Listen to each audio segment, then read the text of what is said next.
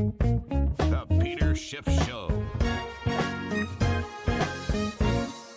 Let's talk finance. Wouldn't it be convenient to have all your investment and retirement accounts in one spot? Yahoo Finance does just that. It consolidates your portfolio views and offers expert analysis, making it easier to manage your investments. Let's not beat around the bush. You want to grow your portfolio, fight inflation, pay off debts, and achieve financial freedom. Yahoo Finance provides the news, data, and tools to make that happen. You may think you've covered all the bases savings, researching, and investing smartly. But to truly excel, you need Yahoo Finance in your corner. A holistic perspective is crucial for success, and Yahoo Finance ensures you have it. With a massive community of over 90 million users monthly, Yahoo Finance is here to guide you on your path to financial success. For comprehensive financial news and analysis, visit the brand behind every great investor, Yahoo Finance, the number one financial destination, yahoofinance.com. That's yahoofinance.com. In my early days, I faced a pivotal moment in my career. Instead of following the herd into traditional finance, I charted my own course. Despite skepticism, I founded my investment firm driven by a belief in economic truth and fiscal responsibility. Through perseverance, I established myself as a leading voice in finance, proving that sometimes blazing your own path is the best way to succeed. To get what you want, sometimes you have to challenge the status quo and blaze your own trail. That's what Harry's did. Seeing people tricked by expensive razors, Harry's took a stand. Instead of pricey options, they offer high quality razors at a fraction of the cost. That's why when it comes to grooming my face, I use Harry's. Harry's understands the value of quality without breaking the bank. Their razors provide a smooth shave every time, and their shaving gel leaves my skin feeling refreshed and moisturized. So don't settle for the status quo. Blaze your own trail with Harry's. Get started with a $13 trial set for just $3 at harrys.com slash gold. That's harrys.com slash gold for a $3 trial set. Welcome, everybody. I am doing a special early edition of the Peter Schiff Show podcast. It's starting out about 10 a.m., about a half hour after the open of the U.S. stock market. We've got some big news that the market is trading on the non farm payroll report, and I will be talking about that shortly. First of all, the reason for the early podcast, I'm off for a father son uh, boat trip uh, over the weekend, and we're leaving this afternoon. So I had to get this podcast in early in order to make the boat. Uh, also, before I get it started, I want to thank everybody who uh, liked and subscribed to my last uh, YouTube video for this podcast. You know, I got 7% likes on that podcast, uh, nine and a half thousand people liked it. And I did a little research and I found out that the average for likes on a podcast is 4%. And I went back at my and looked at all my podcasts and I was averaging more in the threes. And I think it's because I never actually asked people to like these podcasts. I did it for the first time two podcasts ago, and I think that really helped because about 366,000 people ended up watching that uh, YouTube version of my podcast, which was my third or fourth most watched normal podcast ever. And I think the fact that there were a lot of early likes, I think helped that with the algorithms. And so a lot of uh, people that don't normally listen to my podcasts or watch my videos ended up watching it. But because so many people watched it without liking it, the likes went down. Even though I have 14,000 likes, uh, it was less than 4%. So, what I want to try to do is I want to break the record. I had 14,000 likes on that podcast, 9,500 on the last podcast, but only 7%. I want to see if I can get 100%. I mean, that's kind of a, an elusive goal. I don't know if anybody's ever hit that goal in the history of YouTube, but we got to aspire for it. But at a minimum, I'd like to break the 14,000 likes that we got last time. So all you have to do is like the podcast. I mean, don't even wait till it's over. Even if you don't like it, like it anyway. Uh, so we can shoot for this record of the most podcast likes or certainly the highest percentage. So like the, the, the video, subscribe to the video. Anyway, want to get into the jobs report that came out earlier this morning. Of course, we always get the jobs report on the first Friday of every month. This is the official U.S. government non farm payrolls report for the month of September. And as has always been the case this year, this was another beat we created a lot more jobs than what was expected. But what was unexpected was the revision to the prior month. Because I have been talking about this on the podcast so far this year, every single jobs report has been revised lower the following month until now. We actually had a substantial positive revision upwards to the prior month. So we were originally reported 187,000 uh, non-farm payroll jobs in in August. And the government just revised that to 227,000 jobs. So that was a surprise. But another surprise was the magnitude of the beat. They were looking for 160,000 non farm payroll jobs, and we came out with 336,000, well north of the upper end of the forecast, which was from 105,000 on the low side to 235,000 on the, the high side. So this is a lot more than the markets were expecting. The unemployment rate, though, actually rose from 3.7% to 3.8%. It's still a very low unemployment rate, although the labor force participation rate didn't move. It stayed at 62.8. So doesn't necessarily make sense why the unemployment rate rose with all those jobs being created and no addition to the labor force. But again, it's always hard to understand uh, these numbers, and I generally take them with a grain of salt because I don't necessarily believe them. Uh, anyway, looking at some of the rest of it, the private sector added 263,000 jobs. That was well north of the 150,000 uh, expected, although they did revise that down. They initially had reported 179,000 private sector jobs for August, and they revised that down to 177. So that means there was a huge increase in the number of government jobs that were created in August. Now, I haven't really, you know, taken a deep dive into these numbers yet. I didn't have any time, but that's a big deal to have all those extra government workers added to the payrolls. Because remember, there's a big difference between private sector workers and, and government workers. Number one is the private sector workers, their salaries are paid for by the private sector. Right? They're, they're covered by the profits of their employers. But government workers, their salaries have to be paid by the taxpayer. So if it's a local government worker, state or federal, then the local taxpayer has to pony up.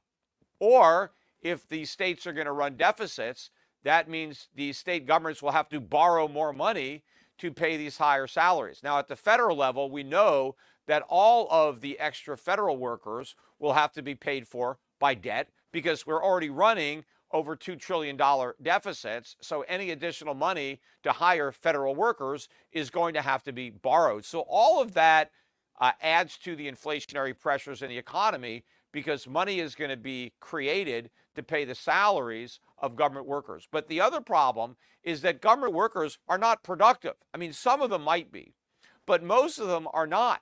In fact, it's actually the opposite.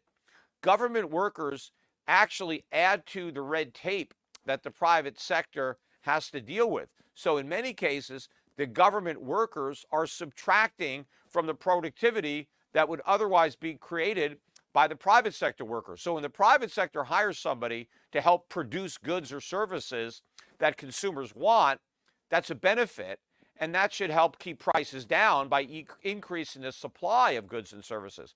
But when government hires workers to administer rules and regulations, that undermines the productivity of everybody else. Maybe some of these new employees are IRS agents. I know they've been talking a lot about hiring more IRS agents. Do you think extra IRS agents harassing small business owners is good for the economy?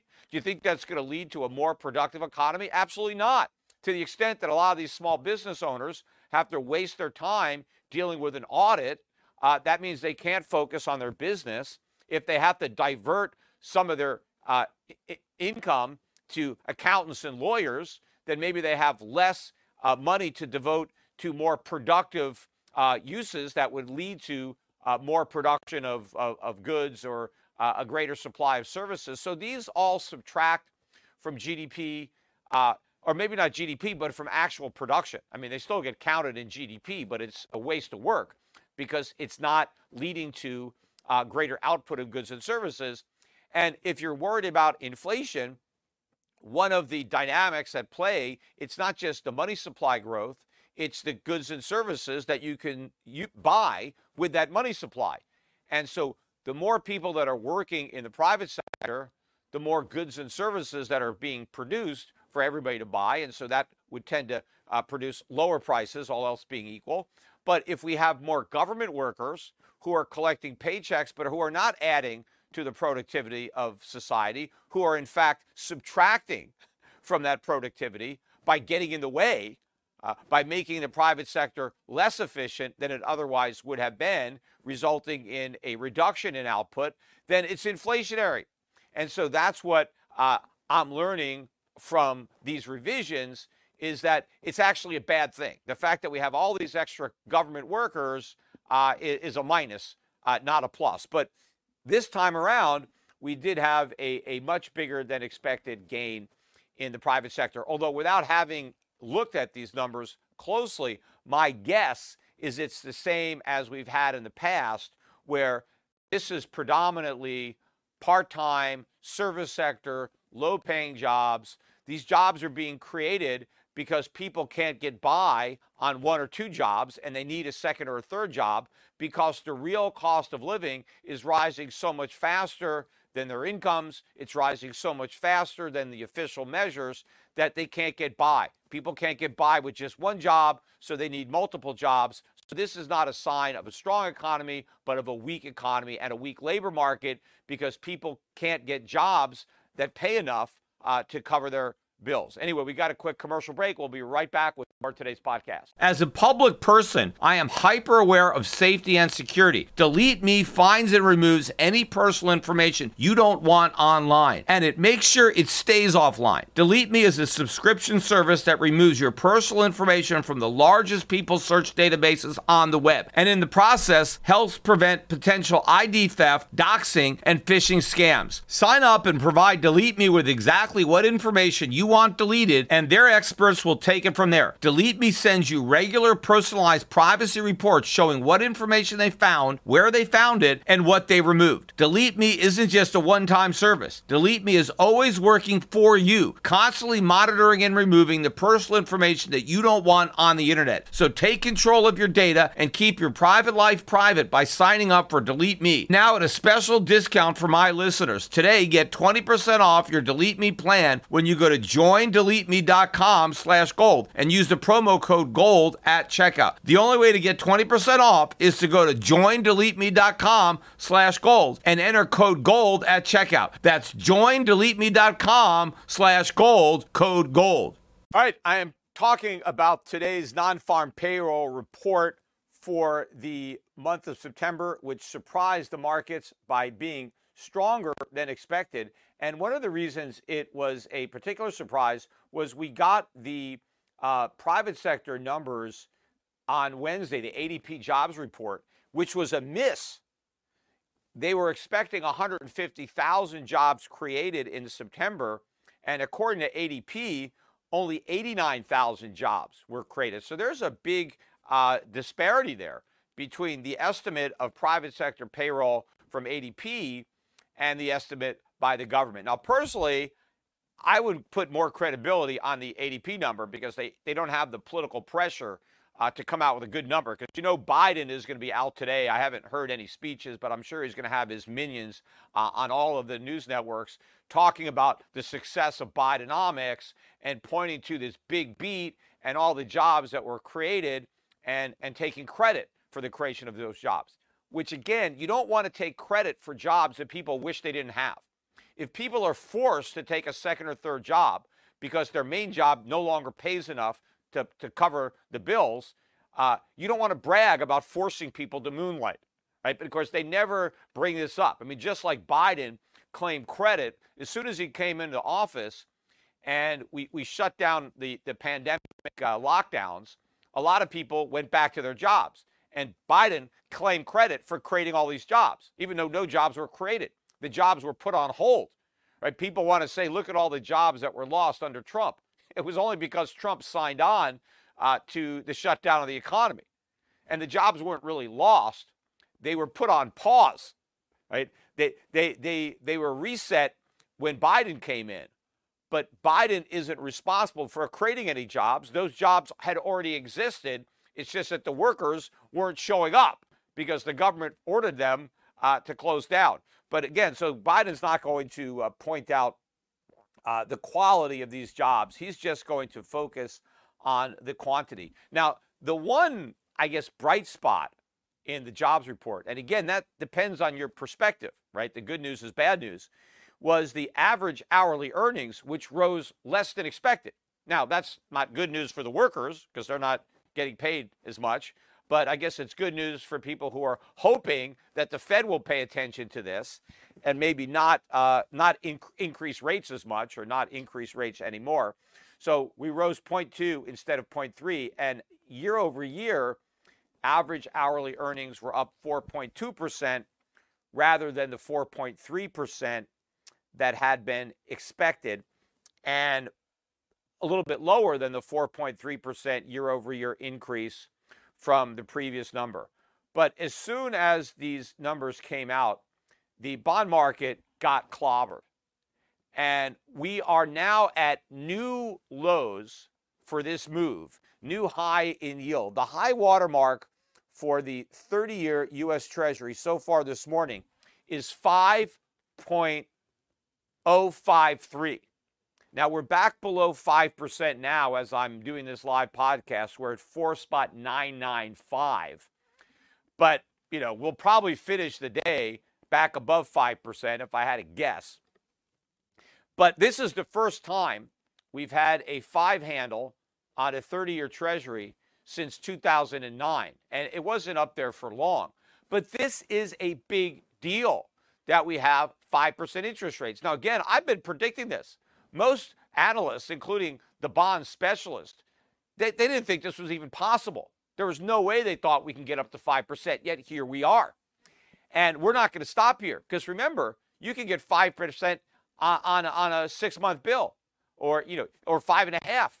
So why should you settle for five on a 30 year and take 30 years of risk? So we're headed uh, for a seven handle as far as I can see. Uh, you know, well, obviously we got to get to the six handle first, but I think by next year, unless the Fed panics, we'll have a seven handle. But even if they do panic, we're going to get there anyway. It may just take a little longer, but there's no way uh, for the Fed to stop this. It's like, you know, it's like Canute, King Canute and the tide, right? You can't yell at the tide and stop it from coming in. This is going to be a, a massive flood, and there's no way that the Fed can hold back the deluge long term rates are headed much higher. Yes, they were able to artificially suppress them for a lot longer than I thought, but those days are gone, right? Inflation is out of the bag, and you're not going to get it back in. There's no more 2% inflation.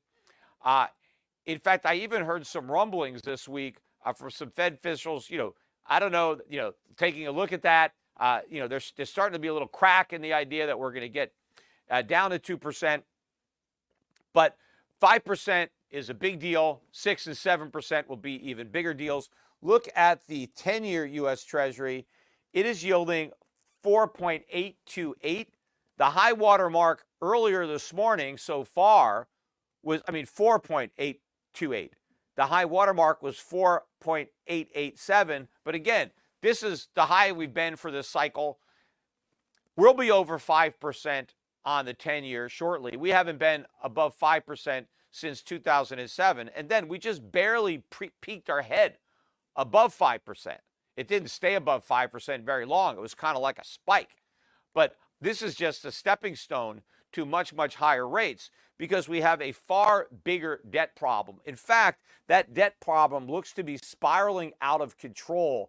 I talked on my podcast about two weeks ago, just over two weeks ago, when the national debt hit 33 trillion for the first time. I pointed out that the last trillion from 32 trillion to 33 trillion took just 3 months to add. Now I pointed out that it took 40 presidents like 160 years, whatever, to get the first trillion because we didn't even have a trillion dollar debt until 1980. And that was when uh, uh, Ronald Reagan was president. So from George Washington through Ronald Reagan, all those presidents combined, you know, ran up a trillion dollars of debt. And of course, most of that was, you know, towards the end, right, in the 60s and 70s. That's where all the debt came from. Prior to that, I mean, we had some World War II debt, but we, you know, paid most of that down, really. Uh, so it was really the Great Society programs, Lyndon Johnson, uh, you know, all that stuff, and you know, and then the Vietnam War that really racked up the debt to the point where it got to a trillion when Ronald Reagan showed up. But we added the last trillion in uh, three months. And I thought, well, maybe that was a record. I wasn't really sure because we were racking up the red ink pretty quickly uh, for a few months during COVID. But now, for sure, we are on pace for a record because we've almost added half a trillion in just over two weeks. As I am looking at the national debt clock live right now, the national debt stands at 33.47876 trillion. So almost 4.79 trillion. That's almost half a trillion in just over two weeks, which means we're close to a run rate at the current pace of a trillion dollars a month. I mean, a little bit more, so maybe not 12 trillion a year annualized, but 11 trillion a year. Now, obviously, we can't keep up this pace. We can't possibly add 11 trillion dollars to the national debt in one year. But who knows? But something has got to be going on. There's got to be a reason for this explosion in the national debt. Nobody seems to be talking about it, but it seems to be indicative of a big problem. Something must be going wrong with revenues. Revenues must be falling, and they probably are falling because the economy, despite this so called good news on job creation, the economy is actually weak. Businesses are failing tax receipts are probably down at the federal level, and there probably is more government spending than we realize. And that's why these deficits are exploding. The national debt is jumping. And that's also why bond yields are rising. It is supply. You have all this supply. In fact, the Federal Reserve's balance sheet was down about 50 billion uh, last week. We're now back below 8 trillion for the first time in a long time. And so all that is adding to supply. Larger deficits are adding to supply. And so the price has to go down, the yield has to go up. And of course, the extra supply uh, raises the specter of inflation because the more debt we have, the less likely we are to repay it with honest money, the more likely we are to inflate, which means you need higher interest rates to cover a bigger inflation premium. We got a quick commercial. We'll be right back with more podcasts. We all make mistakes, decisions that we regret, things we'd like to do over, like not buying Bitcoin when you first heard about it at $1. We all carry around different stresses, big and small. When we keep them bottled up, it can start to affect us negatively. Therapy is a safe space to get things off your chest and to figure out how to work through whatever's weighing you down. At times, therapy has helped me and my loved ones in many ways. Therapy isn't just for those who've experienced major traumas. With the right guide, you can discover effective strategies to minimize distractions and truly connect with your needs, setting the stage for a more balanced life. If you're thinking of starting therapy, give BetterHelp a try. It's entirely online, designed to be convenient, flexible, and suited to your schedule. Just fill out a brief questionnaire to get matched up with a licensed licensed therapist and switch therapists anytime for no additional charge. Take a moment. Visit betterhelp.com slash gold today to get 10% off your first month. That's betterhelp, H-E-L-P dot com slash gold. So I want to now focus my attention on some of the market reaction to the stronger than expected uh, non-farm payroll report and the dive in uh, in bond prices. You know, bonds have been obliterated this year. People are losing a ton of money in bonds, as I predicted last year. A lot of people thought after last year's bloodbath that this would be a good year to own bonds, and I said no, it's going to be another bad year. In fact, this is going to be the third consecutive down year for bonds. I'm not even sure when that happened last, uh, but it's been an obliteration. I mean, people are going to be down more than 50 percent, you know, on their bond portfolios, which are supposed to be safe People are learning a new lesson in, uh, in safety. But I also think that next year, 2024, will be another down year. I can't see bonds rallying in 2024, given the surge that I expect in inflation. Even if the Fed goes back to QE, I still don't think they're going to be able to stop uh, yields from, from rising. Now, if they do, if they print so much money that they actually stop Treasury yields from rising, the yield on everything else is going to rise so much more. Because if the Fed is the only buyer of Treasuries because the yields are below inflation, uh, then um, the yield on every other piece of paper that the Fed is not buying is going to have to reflect reality, which means corporate yields, muni bond yields are going to skyrocket even more. Uh, and so that's just going to be a subsidy. The Federal Reserve is going to be allowing the U.S. government to pay lower interest rates. The trade off is going to be everybody in the private sector has to pay higher interest rates. And of course, that is a huge problem because if the government is getting to borrow cheap only because the private sector has to pay more, that means we get less real private sector investment. The government crowds out the private sector. The government gets a subsidy paid for by the private sector. And so we have more borrowing to consume by government and less borrowing to produce by the private sector. Again, this is a recipe for disaster. There is no way out of this. If the Fed tries to, you know, go Japanese and print enough money so that the U.S. government can actually afford uh, to pay its interest, uh, it's going to exact a heavy toll on the economy and everybody else in terms of higher inflation and and even higher interest rates. But going to the market reaction, the stock market is not doing nearly as bad as you would have thought.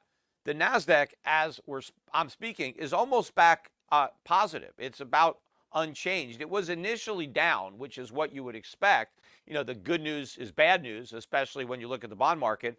But the Nasdaq is barely down on the day. The Dow Jones uh, is still down about 115 points, but it was down better than 200 points earlier in the morning.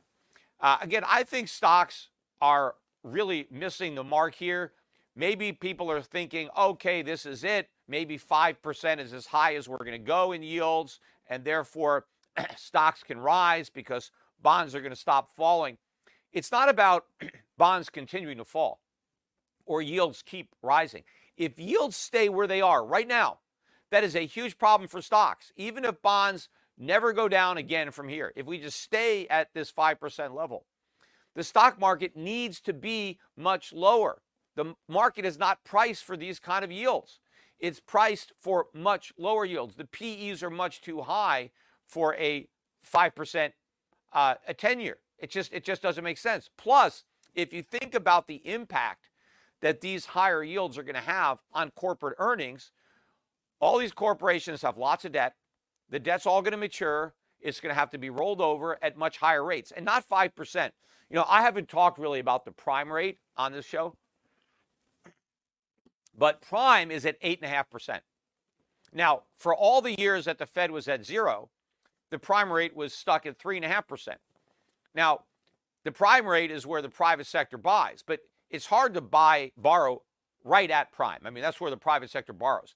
Normally, loans are prime plus something prime plus one, uh, prime plus two. So if you're borrowing at prime plus two, that's 10.5%. That's a lot of uh, rates to have to pay. But my point is that the government, the private sector, these companies, when their bonds mature and now they got to roll them over, they're going to be paying a much higher rate of interest than what they had been paying. And that extra interest expense comes directly from their bottom line. So corporate earnings are going to go down. Now, there are some corporations that might not have debt. They may have more cash than debt, in which case they can earn a little money on their cash when they weren't earning it before. but I have a feeling that a lot more companies have more debt on their books than cash. And so they're going to be negatively impacted to their earnings from higher rates. But it's not just their expenses that that go up. Their revenue goes down because their customers are in the same boat. Whether their customers are corporations or individuals, those customers now have to pay higher interest on their debt, which means less money left over to buy the products and services that the corporations are selling. So th- th- this is a big negative. I mean, the the markets are just whistling past this graveyard. in not appreciating how much has changed and why stock prices have to be a lot lower. Unless investors still don't believe these interest rates are going to stick around. They still believe the Fed's going to slash rates back down near zero. And so they're not factoring this in as a long term situation. They just think it's a blip on the radar and it's just a little detour on the road back to 0%. The markets are wrong. The markets have to come to term with this, and that means lower prices. But you know, Janet Yellen tried to throw the markets a bone the other day. She came out and said that higher for longer is not a given. Now, first of all, what is the Secretary of the Treasury doing commenting on Fed policy? All these guys always say that, oh, no, no, the Fed is independent, right? We don't want to talk about Fed policy. We don't want to talk about uh, interest rates. That's up to the, Fed. Well, why is she stepping on Powell's toes? Why is she coming out there and saying that, well, higher for longer is not a given? I mean, what has she got to do with it? Right? She doesn't get to make the decisions, or does she? Does that imply that behind the scenes arm twisting is already going on? Has uh, Powell been brought uh, to the White House to talk to Biden, or maybe not Biden because he's incoherent, but whoever is pulling the strings on the Biden puppet, and maybe uh, Janet Yellen, maybe they're trying to get his mind right and say, wait a minute, you know, this higher for longer ain't going to work because we got an election coming up, and so we certainly don't want to be higher that long because we got to we got to get elected, and Biden's poll numbers are dropping, and and so you know you better you better cooperate. So maybe that's going on because normally you wouldn't see uh, the Secretary of the Treasury. I mean, she used to be the Fed chairman, but she's not that she's not Fed chair anymore, right? So it's supposedly none of her business. But she seems to be implying uh, that they've got some influence on rates if she's going to say that it's not a given that it's going to be higher for longer. Why isn't it a given? Well, because maybe she knows something that the administration is going to put pressure on the Fed to um, to, to, to say something to save the markets. But again, it's not going to work because it only worked before because the markets were fooled into thinking that inflation was below 2% as far as the eye can see. Once the market realizes that high inflation is here to stay, it's a whole new ballgame, right? And it's strikeout uh, for, for the Fed. But the most interesting market reaction is not in the stock market but in the, the gold market. Because you would have thought, again, that gold would have been clobbered today because of the strong economic numbers, which have traditionally been bad for gold because gold is supposedly something you buy when times are bad, not when times are good. And job creation is supposed to be a reflection of good times. But also, gold has been trading with bonds.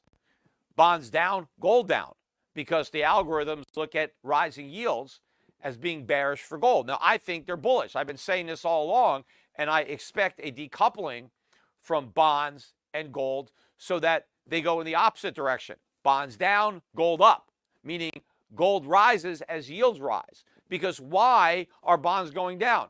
Inflation.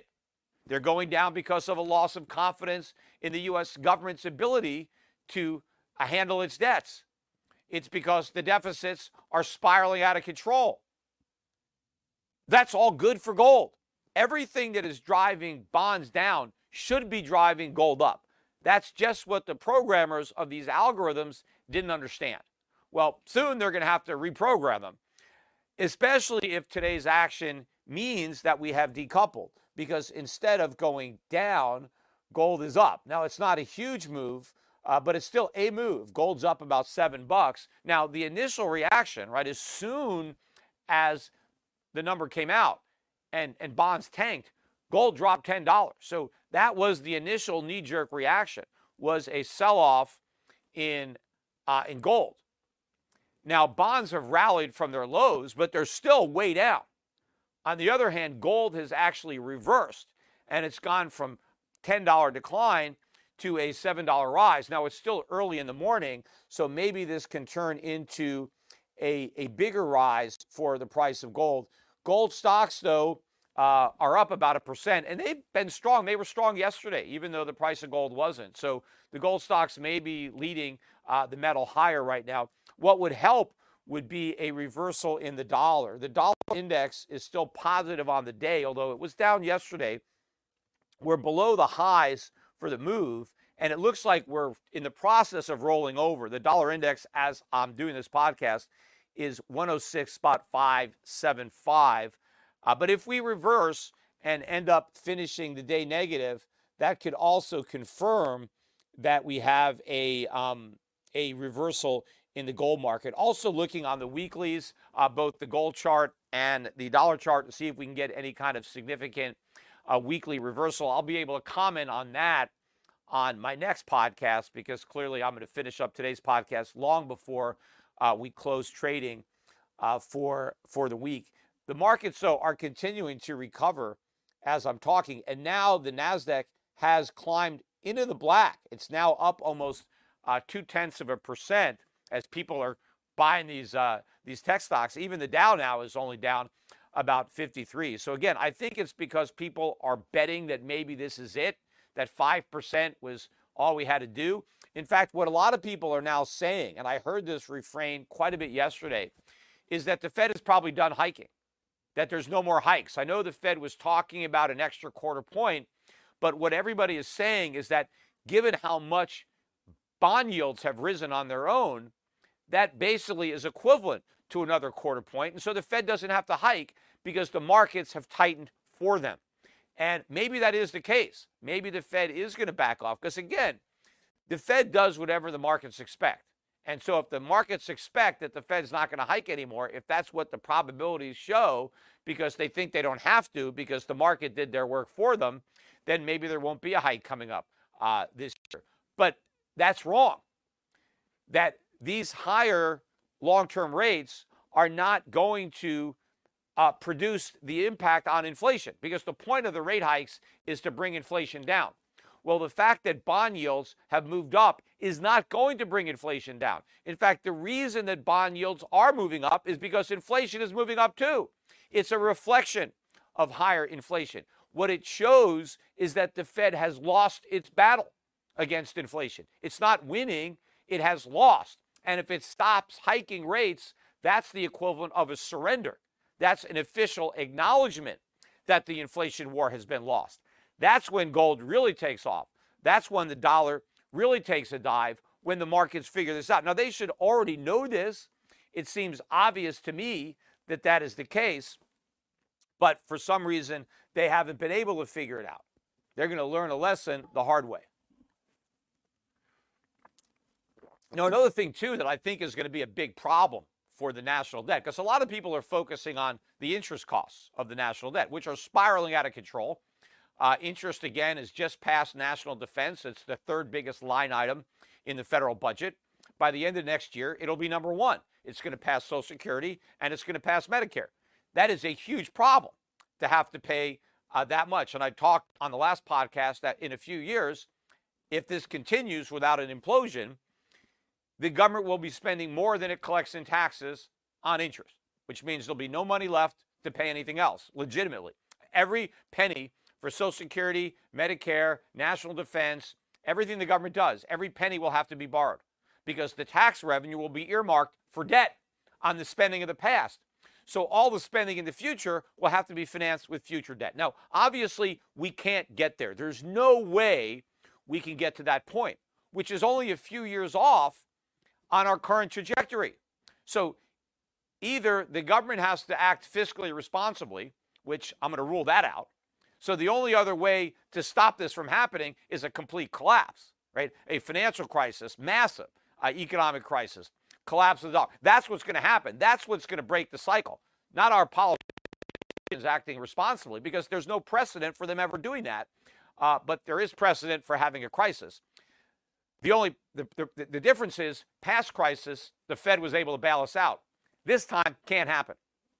Because when the crisis is in the treasury market, it's in the US dollar, there's no bailout. See, as long as it was just private sector mortgages or banks, the government could bail everybody out because people had confidence in what they were using to finance the bailouts. As long as people are willing to hold dollars and buy treasuries, the bailouts work. But once the crisis involves a loss of confidence in the dollar, in treasuries, then there are no more bailouts because you can't bail out companies with money that people don't have confidence in. It doesn't work. And that's where we're headed. So when the crisis is a sovereign debt crisis, there are no bailouts. You know, when it's a currency crisis, there are no bailouts. There's just a crisis, which means it's going to get much, much worse. But the other point I just want to make is the principal. Everybody just assumes that, well, the principal doesn't matter, right? We just have to worry about paying the interests. We don't have to worry about repaying the principal. Oh, yes, we do. and here's why. The way it works now, when a bond matures, the holder of that bond can get his money back, right? The government owes the money, so you loan money to a government for a set time period. Let's say that time period is one year, right? A one year T bill, or it could be a 10 year Treasury bond. But you may own a 10 year Treasury bond that the government issued nine years ago. And so in a year, we owe the principal. Now, in the past, that wasn't an issue because we could just sell another bond to pay off the maturing principal. And so we didn't have to worry about paying back the money because we could always borrow more money to pay back the, uh, the old uh, borrower, the lender. Now, of course, I pointed out that that's a Ponzi scheme, right? That's exactly what it is. It's Ponzi financing. You pay off your old investors with money from your new investors. But we just assumed that the Ponzi scheme could go on forever. Well, there's one thing we know about Ponzi schemes is that they can't go on forever. I mean, as much as you want them to, they can't, which is why they're illegal, right? Because eventually they fall apart. Well, this is the point that we're coming to now. Because when our bonds mature, I don't think there's going to be a buyer to buy a new one. Not unless rates go way up. Because if the Fed has to stop rates from rising, whether the breaking point is here at 5%, 5.5%, 6%, 7%, at some point, the Fed is going to reach a level where it's like we can't let rates go up anymore because it's it's a complete disaster. Well, the only way they can stop rates from going up is by creating more inflation and monetizing more debt. But that makes the treasury bonds less attractive to private buyers. So, if the private buyers decide that if the Fed is going to do yield curve control and it's not going to let the yield rise above a certain level, then the private sector is not going to buy because it's a lousy deal. And so now we can't roll over the maturing debt. So now we put the Fed in a position that it has to do Q quantitative easing. It has to buy all the debt that nobody else wants. That means we're now actually at a point where we're having to repay principal, but we can't. And so the Fed is monetizing the principal, and now it's massive uh, inflation. That is where this whole thing is headed. And it's not that we never have to repay this money. If we expect private creditors to continue to participate in the Ponzi and loan us more money, we have to pay them an adequate return to do that. But if we can't afford to pay that return because it's too big a price tag, and so the Fed has to monetize it instead, you know, that's the inflation just spiraling out of control. Now, again, the real solution to this is default. That's what we have to do. We have to honestly default. The U.S. government needs to tell its creditors we don't have the money and we can't pay. Right now, there's two ways they can default. They can say, okay, we're going to give you 50 cents on the dollar, whatever that is. Another thing they could do is extend the maturities. They could tell people, hey, you know, a couple years ago you bought a a, a two-year Treasury that had a one percent uh, coupon. Well, you know what? We can't. We don't have the money. So we're going to extend the maturity to 30 years. So we're going to pay you back, but in 30 years. In the meantime, you're just getting 1% on your money from now until then because that's all we could afford, right? And of course, that's like a default because the bond would crash in value. It, maybe it would be worth 40 cents on the dollar if we did something like that. But there are no easy way, ways out. I mean, people are going to lose a lot of money uh, one way or another. Either they're going to lose a lot of money or their money is going to lose a lot of value. But either way, everybody's going to be poor. Every creditor of the U.S. government is going to be much poorer. Everybody who owns U.S. dollars is going to be much poorer. That's why I keep encouraging my audience to get out of U.S. dollars. Don't be a creditor of the U.S. government or any government or any corporation. You're going to get wiped out. You know, just like I encouraged everybody to take out 30 year mortgages if they were to buy a house. That was a great financial decision because now you've got a huge asset in the fact that you owe a bank money. That bank has a huge liability in that they've loaned out money for 30 years at a rate that's substantially below the current rate. That's why all the banks are insolvent because they made a lousy deal, right? The government conned them into doing a lousy deal uh, with their customers. That's one of the reasons that my bank never invested in these long term mortgages or treasuries. I wasn't dumb enough to loan out money for 30 years uh, for 3%, right? But the banks were that dumb. How'd they get that dumb? Because of the Fed and, and government policy. They dumbed everybody down. Plus, I guess the banks always figured that doesn't matter. The government's got our backs. If we ever get into trouble, they'll cut rates. Well, they can't do that when the problem is inflation. And, and that's where we are right now. But a couple of other points I wanted to make before I wrap this podcast up. Some things I saw in the news. California just increased the minimum wage for fast food workers to $20 per hour. Think about that. $20 an hour, you know, to, to uh, you know, serve the french fries, you know, or make the milkshakes, these are the entry level jobs, right? These are the jobs that our kids are supposed to have, uh, you know, while they're still in high school, right? But clearly, no one's going to hire a high school kid uh, and pay him $20 an hour. I mean, unfortunately, now people are trying to raise families on these jobs. And of course, you can't because there's no productivity there.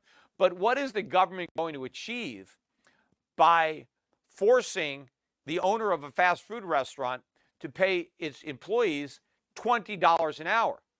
Well, it's going to force a lot of these fast food restaurants to minimize the number of uh, employees they have, either because they automate uh, or because they just eliminate some jobs altogether.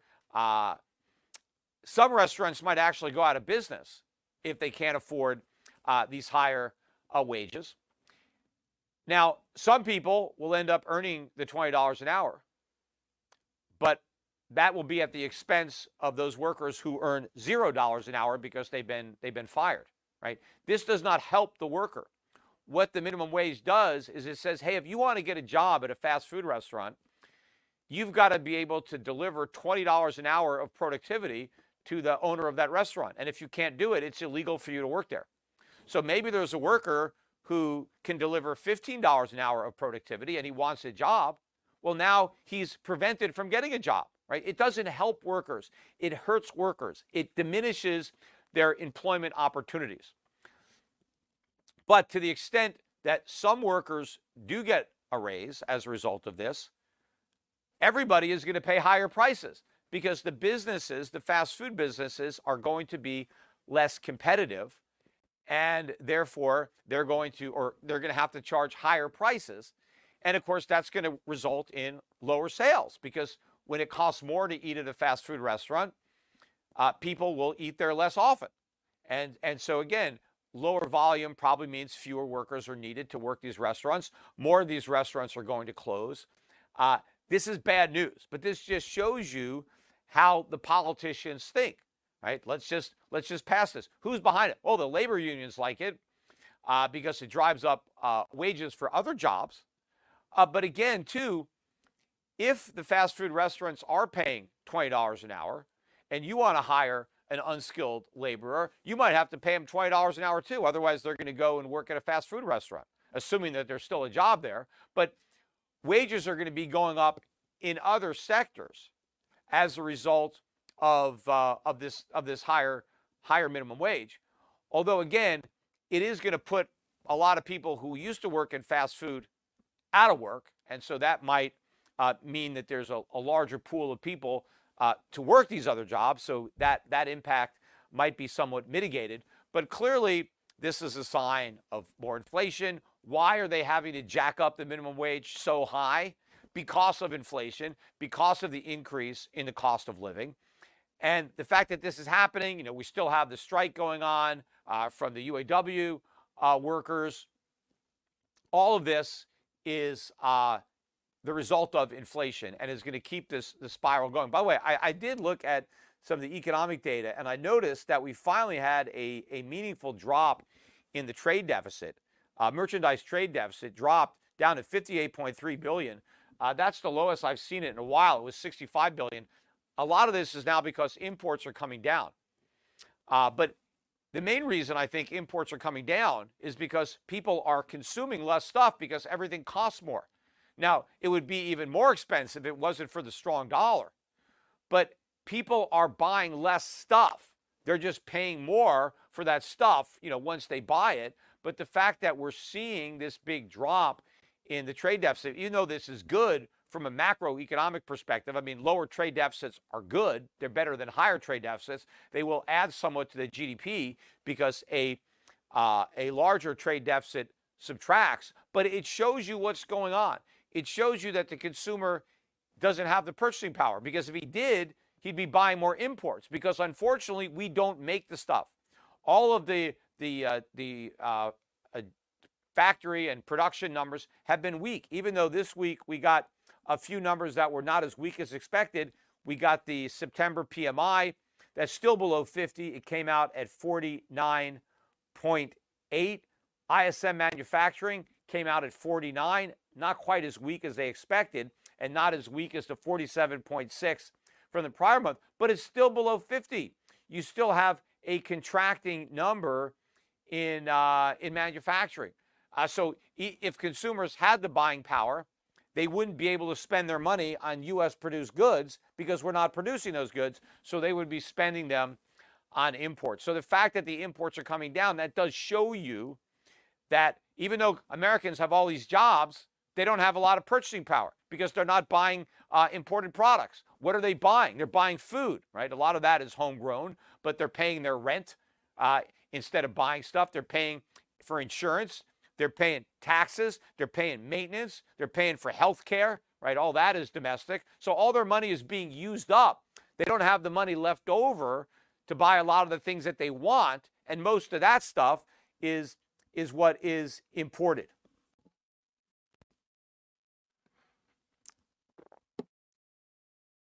Anyway, I think I think that wraps it up for for today's podcast. I know I got to uh, get out of here. I got to get off on this um, on this boat trick. I'm going to ch- just check if I had anything written down that I wanted to say.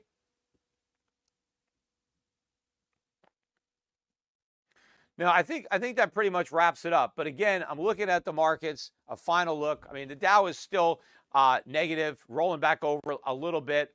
Uh, gold surrendering some of those gains, but it's still in the black. This is going to be an interesting day to see how everything settles up. But this is just a, a pit stop in the bond market. If you think that we're done at 5%, that we finally achieved something because we got to a five handle on a 30 year, and that's kind of like a, a, a blow off top, and it can't go any higher than that. Believe me, it can and it will.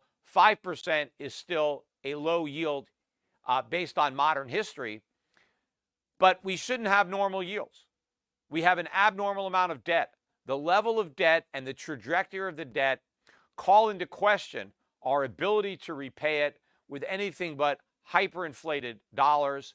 And so the U.S. should pay a substantial premium to borrow money honestly, which means we can't have historically normal interest rates. We have to have historically high interest rates. And historically, interest rates have been a lot higher than they are now, even when we were in a much better fiscal position than we're in now. So we're in for much, much higher interest rates, far higher long term bond yields, a much steeper yield curve, but it's happening at a time where we've never been so leveraged. We have more debt, and now we're about to have to pay more than ever to service that debt it is impossible. So either we have to have massive defaults or massive inflation. But one way or another, these losses are going to be huge. The only way to avoid these losses is to avoid the dollar, avoid, avoid U.S. debt. Again, call up Schiff Gold, get yourself some gold and silver before the explosive move up, and talk to the guys at Euro Pacific Asset Management about um, uh, reallocating your portfolio, getting out of overpriced U.S. stocks, getting out of uh, U.S. debt instruments, and getting into foreign dividend paying value stocks and the type of companies that will do well uh, with stagflation, and in particular in an environment where the US dollar is crashing and the US dollar is losing its reserve currency status, where the US is mired in, in, in a recession, depression, banking crisis. There are companies around the world that can still do well in that environment, provided that the dollar is falling, because the falling dollar provides a tremendous relief uh, for consumers and businesses outside the United States, and that should be reflected in in higher asset prices. Anyway, have a great weekend, everybody, and I'll be back again next week.